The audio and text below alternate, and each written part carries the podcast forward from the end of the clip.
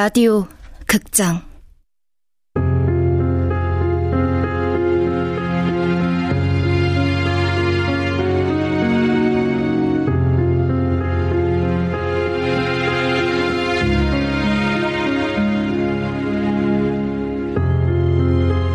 다름 사랑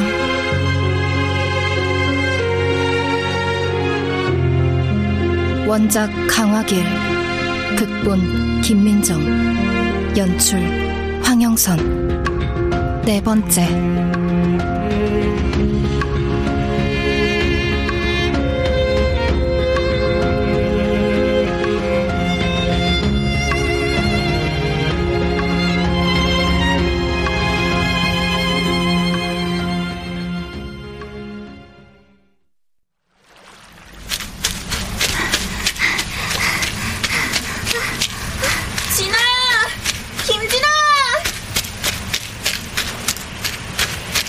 머리카락에 뺨을 때린다.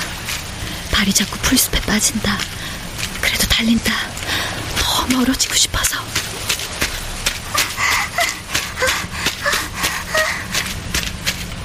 한참 달리다 보니 날이 어둑하다. 어디지? 어디지 여기가? 진아야! 누가 날 부르는데 다나 목소린가?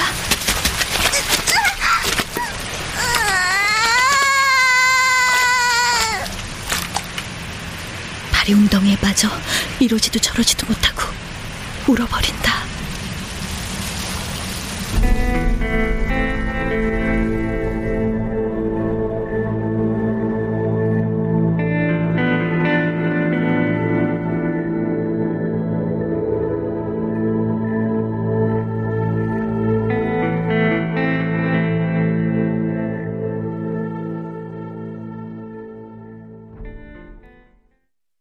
시골 작은 촌구석 학교에도 권력이라는 게 있다. 인기 많은 아이, 부잣집 아이, 성적 좋은 아이. 파련에서 가장 힘이 센 아이는 송보영이었다. 파련 파출소장 딸. 야, 내일 내 생일인데 올 사람? 나! 나도 갈래! 나도, 나도! 이렇게 다 올 순 없고 나한테 초대장 받은 사람만 와. 내가 점심시간에 책가방에 넣어놓을 테니까. 진아야, 어? 너 학교 끝나고 뭐해? 아무것도 안 해. 우리 집 가서 같이 숙제하자. 글쎄, 할머니한테 물어보고. 네가 알려줘야 빨리 끝난단 말이야. 알았어. 할머니한테 허락 받아야 돼. 그래. 근데 너 송보영 생일 잔치 갈 거야? 가고 싶긴 한데. 점심시간이 지나고 생일잔치 초대장으로 난리가 났다. 나 받았어. 야, 왜 울어? 나 못 받았어. 어, 어, 내 거, 내 초대장 없어졌어. 어? 아까 분명히 가방에 있는 거 봤는데. 송보영, 나 초대장 준 거 맞지? 어, 왜? 아까 봤는데 없어졌어. 나 선물도 사놨는데. 잘 찾아봐. 어디 있겠지. 김진아, 넌? 어? 내 초대장 받았어? 진아 갈수 있어. 진아 초대장 나 봤어. 내 거? 내 초대장 누가 가져갔나 봐. 누구야? 누가 가져갔어? 내 가방 왜 뒤져? 이리 줘봐, 가방! 춘자 딸이 뒷짐으로 나한테 초대장을 내밀고 있었다. 내게 아니라고 하기도 받기도 애매했다. 그러다 초대장이 툭 바닥에 떨어졌다.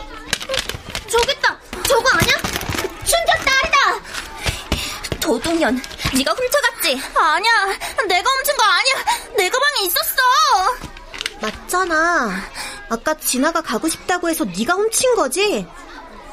너 진아 꼬붕이니? 아니야. 안 훔쳤어. 도둑년. 송보영의 생일 파티엔 둘 다 못 갔다. 정말 춘자딸은 날 위해 초대장을 훔친 걸까?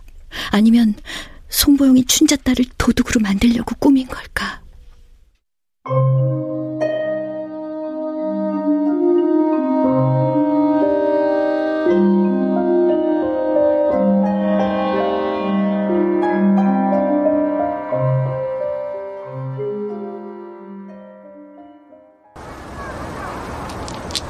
진아야, 우리 공기놀이 하자. 그래. 꺾기 있기 없기? 꺾기 해야지. 뭐 내기 할까? 가방 들어주기. 그래? 나 먼저 할게. 응. 피구할 사람 내 차다. 나, 나, 나, 나, 딱 쓰여야 하는데 한 사람 더.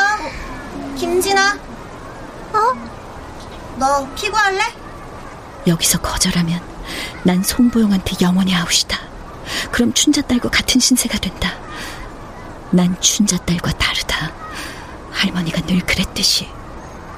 친구는 비슷한 사람끼리 사귀어야지 한쪽이 기울면 영 못 써. 같이 망하는 거야. 김진아. 안 할 거야? 할게. 진아야.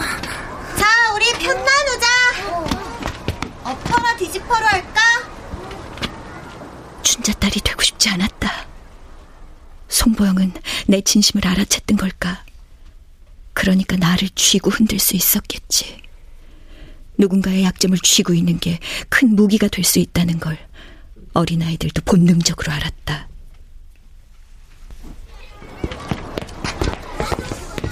야, 너 거기 서봐. 뭐? 나? 어. 너네 할머니가 귀 병신이라며? 아닌데. 아닌데. 엄마가 그랬다며. 당신 같은 귀머거리랑은 살 수 없다고. 말귀도 못 알아듣는다고. 그래서 너 버리고 집 나갔대더라? 아니야! 우리 할머니 잘 알아들어! 내 말을 얼마나 잘 알아듣는데! 이 난리는 송보영이 전학을 가고 나서야 끝이 났다.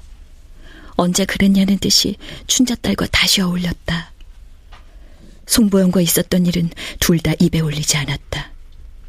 그리고 안진으로 고등학교를 가면서 춘자딸과는 영 멀어졌다.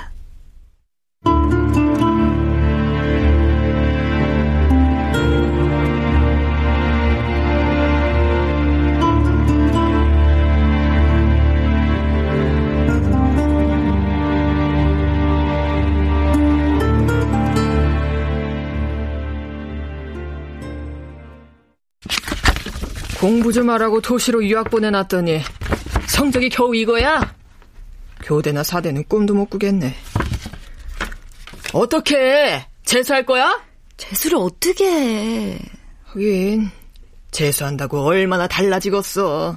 그냥 성적 맞춰 쓸래. 그러다 취직 안 되면 그건 또 그때 가서 생각할게. 이거나 봐. 뭔데? 안진대학교에 새로 생긴 과래. 취직은 잘 될 거랜다. 무슨 과인데? 몰라. 유라시안가 뭔가 무슨 콘텐츠 과래. 기대에는 못 미치지만 대학생이 됐다.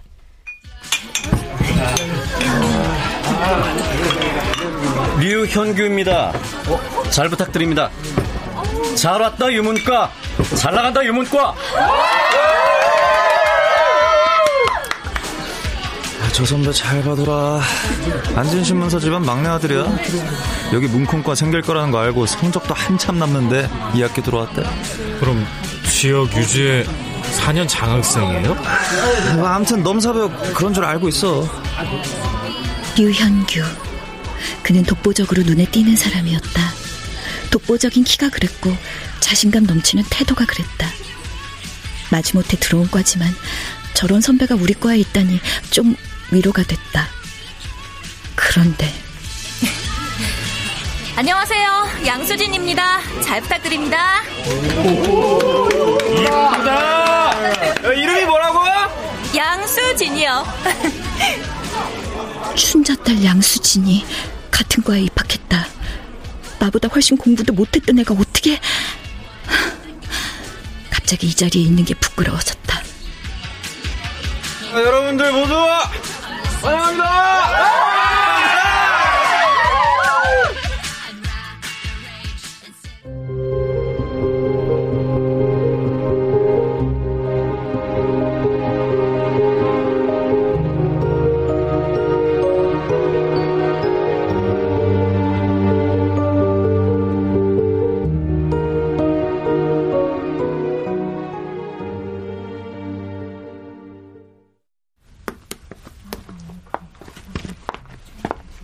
진아야, 여기! 내가 자리 맡아놨어. 우리 강의 시간표 똑같아. 고마워, 다나야. 너 없었으면 진짜 어쩔 뻔해. 머리 너무 크지? 응?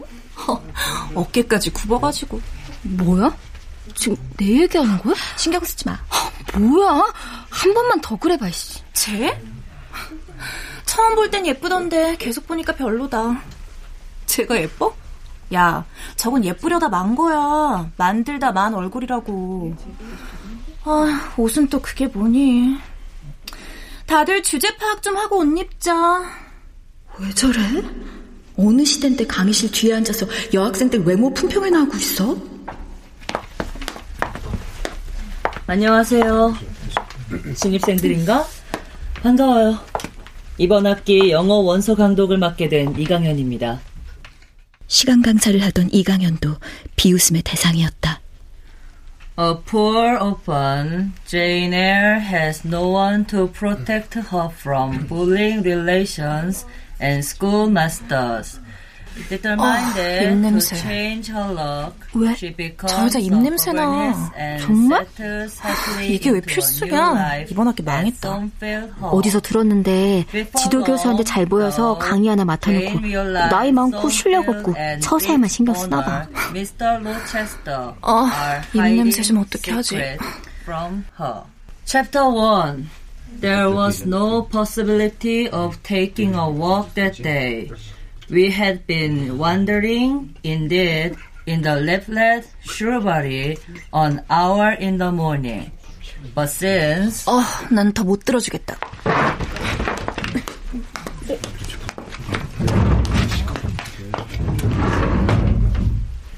But since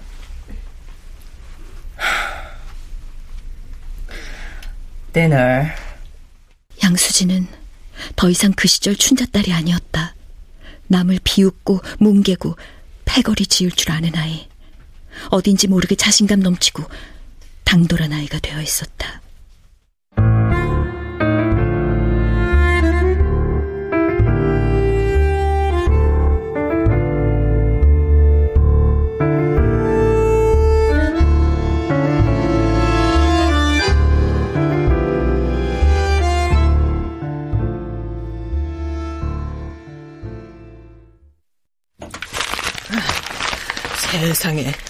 수진이가 국립대학에 갔대. 장학금도 받고. 엄마 딸도 국립대야. 그래. 너랑 같은 학교. 네가 성적만 잘 나왔어도 사립대나 교대 가는 건데. 됐어. 지난 얘기 뭐하러 해? 우리 수진이가 알바해서 할머니한테 용돈을 보낸다더라. 우리 수진이? 엄마 딸이야? 내 딸은 너지. 엄마도 자랑해. 엄마 딸 국립대 갔다고. 이쁜 수진이랑 같은 거라고. 됐네요. 우리 딸이 훨씬 잘 나갈 줄 알았더니 동네방네 사람들이 그런다. 수진이가 효녀라고. 수진이 남자친구가 그렇게 부잣집 아들이라며? 남자 사귄대? 마을 사람들이 그러대. 학교 같은 과래나. 수진이가 누구랑? 그러다 알게 됐다. 1학년 가을 동기 몇 명이 모인 자리에서 양수진이 현규 선배랑 사귄대. 정말? 언제부터? 같이 다니는 거 봤어. 춘자 딸이? 형규 선배랑? 세상에 겨우 춘자 딸이 형규 선배랑 사귄다고? 암튼 수진이가 실속은 있어. 아, 어떻게 형규 선배를 사로잡았지? 그럴 리가 없어. 내가 늘 보고 있었는데 형규 선배 누구랑 같이 다니는지 어디 있는지 누구랑 밥 먹는지 야, 이렇게 CC가 탄생하는구나. 아니야. 양수진 김동이랑 사귀던데? 어? 김동이랑? 둘이 고속터미널 근처 카페에서 만나더라. 내가 봤어. 그래? 거짓말은 아니었다. 여름방학에 양수진과 김동희를 봤다. 한 학기 만에 처음으로 파련에 갔다가 돌아오던 길에 버스 터미널 앞에서 확실해? 우리 과에서 키 큰 남자 찾으려면 김동희 아니면 유영규잖아. 그렇긴 하지. 둘이 만나는 거 봤어? 버스 터미널에서 횡단보도에 서 있는데 김동희가 보이는 거야. 카페 앞에서 핸드폰 보고 있던데? 그래서? 누구 기다리나 했지. 그 더운데 안 들어가고 밖에 있어서. 근데 횡단보도 건너고 다시 뒤돌아보니까 김동희는 없고 그 자리에 양수진이 서 있는 거야. 그렇네. 둘이 만나기로 한 거네. 둘이 만났어? 김동희가 먼저 카페에 들어가 있더라. 그 다음에 양수진이 카페로 들어갔어. 뭐야, 둘이? 진짜면 헐. 그래서 나도 그렇게 생각했지. 둘이 몰래 사귀나? 그럴 수도 있잖아.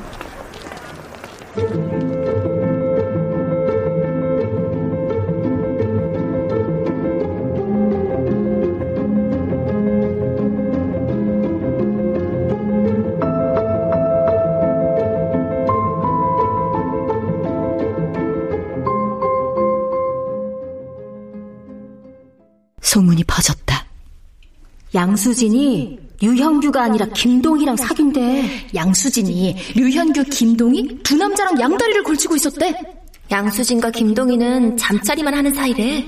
양수진이 현규 선배 이용하고 있는 거야. 소문은 돌아 돌아 나에게로 왔다. 김진아, 너나 봤어? 어? 내가 김동희랑 있는 거 봤냐고. 어. 어디서? 언제 어디서? 내가 그때 뭐 하고 있었어? 그냥 너 본 거 같아. 내가 김동희랑 함께 서 있었니? 아니면 어디 앉아 있었니? 둘이 껴안고 있었어? 아님 밥 먹고 있었어? 그게 말해봐. 우리가 어때 보였어? 봤다며. 네가 본 게 뭔데? 소문내는 건 너희 집안 특기잖아. 언제 어디서 내가 뭘 어떻게 하고 있었는지 말해보라고. 미안해. 나 너 봤다고 생각했어. 뭐? 그런데 그때 양수진 뒤에서 현규 선배가 걸어오고 있었다. 그제야 알 수 있었다. 양수진에게만 실수한 게 아니었다. 현규 선배에게도 엄청난 실수를 한 것이다. 하, 이 자리를 피하고 싶다. 야, 김진아! 뭐? 뭐 하는 짓이야? 지금 장난해? 나 급한 일 생각나서 가야 돼. 현규 선배가 거의 가까워졌다. 미칠 것 같다. 제발 사라지고 싶다. 말 한 번 제대로 해본 적 없는 저 사람에게 무슨 짓을 한 거지? 저 사람한테 최악의 인간으로 기억되겠지? 수진아. 그때 양수진과 눈이 마주쳤다. 양수진은 내 눈빛을 읽어버렸다. 너 일부러 그런 말 한 거야? 아니야. 저 사람 때문에? 너 현규 선배 그렇게 난 거짓말쟁이가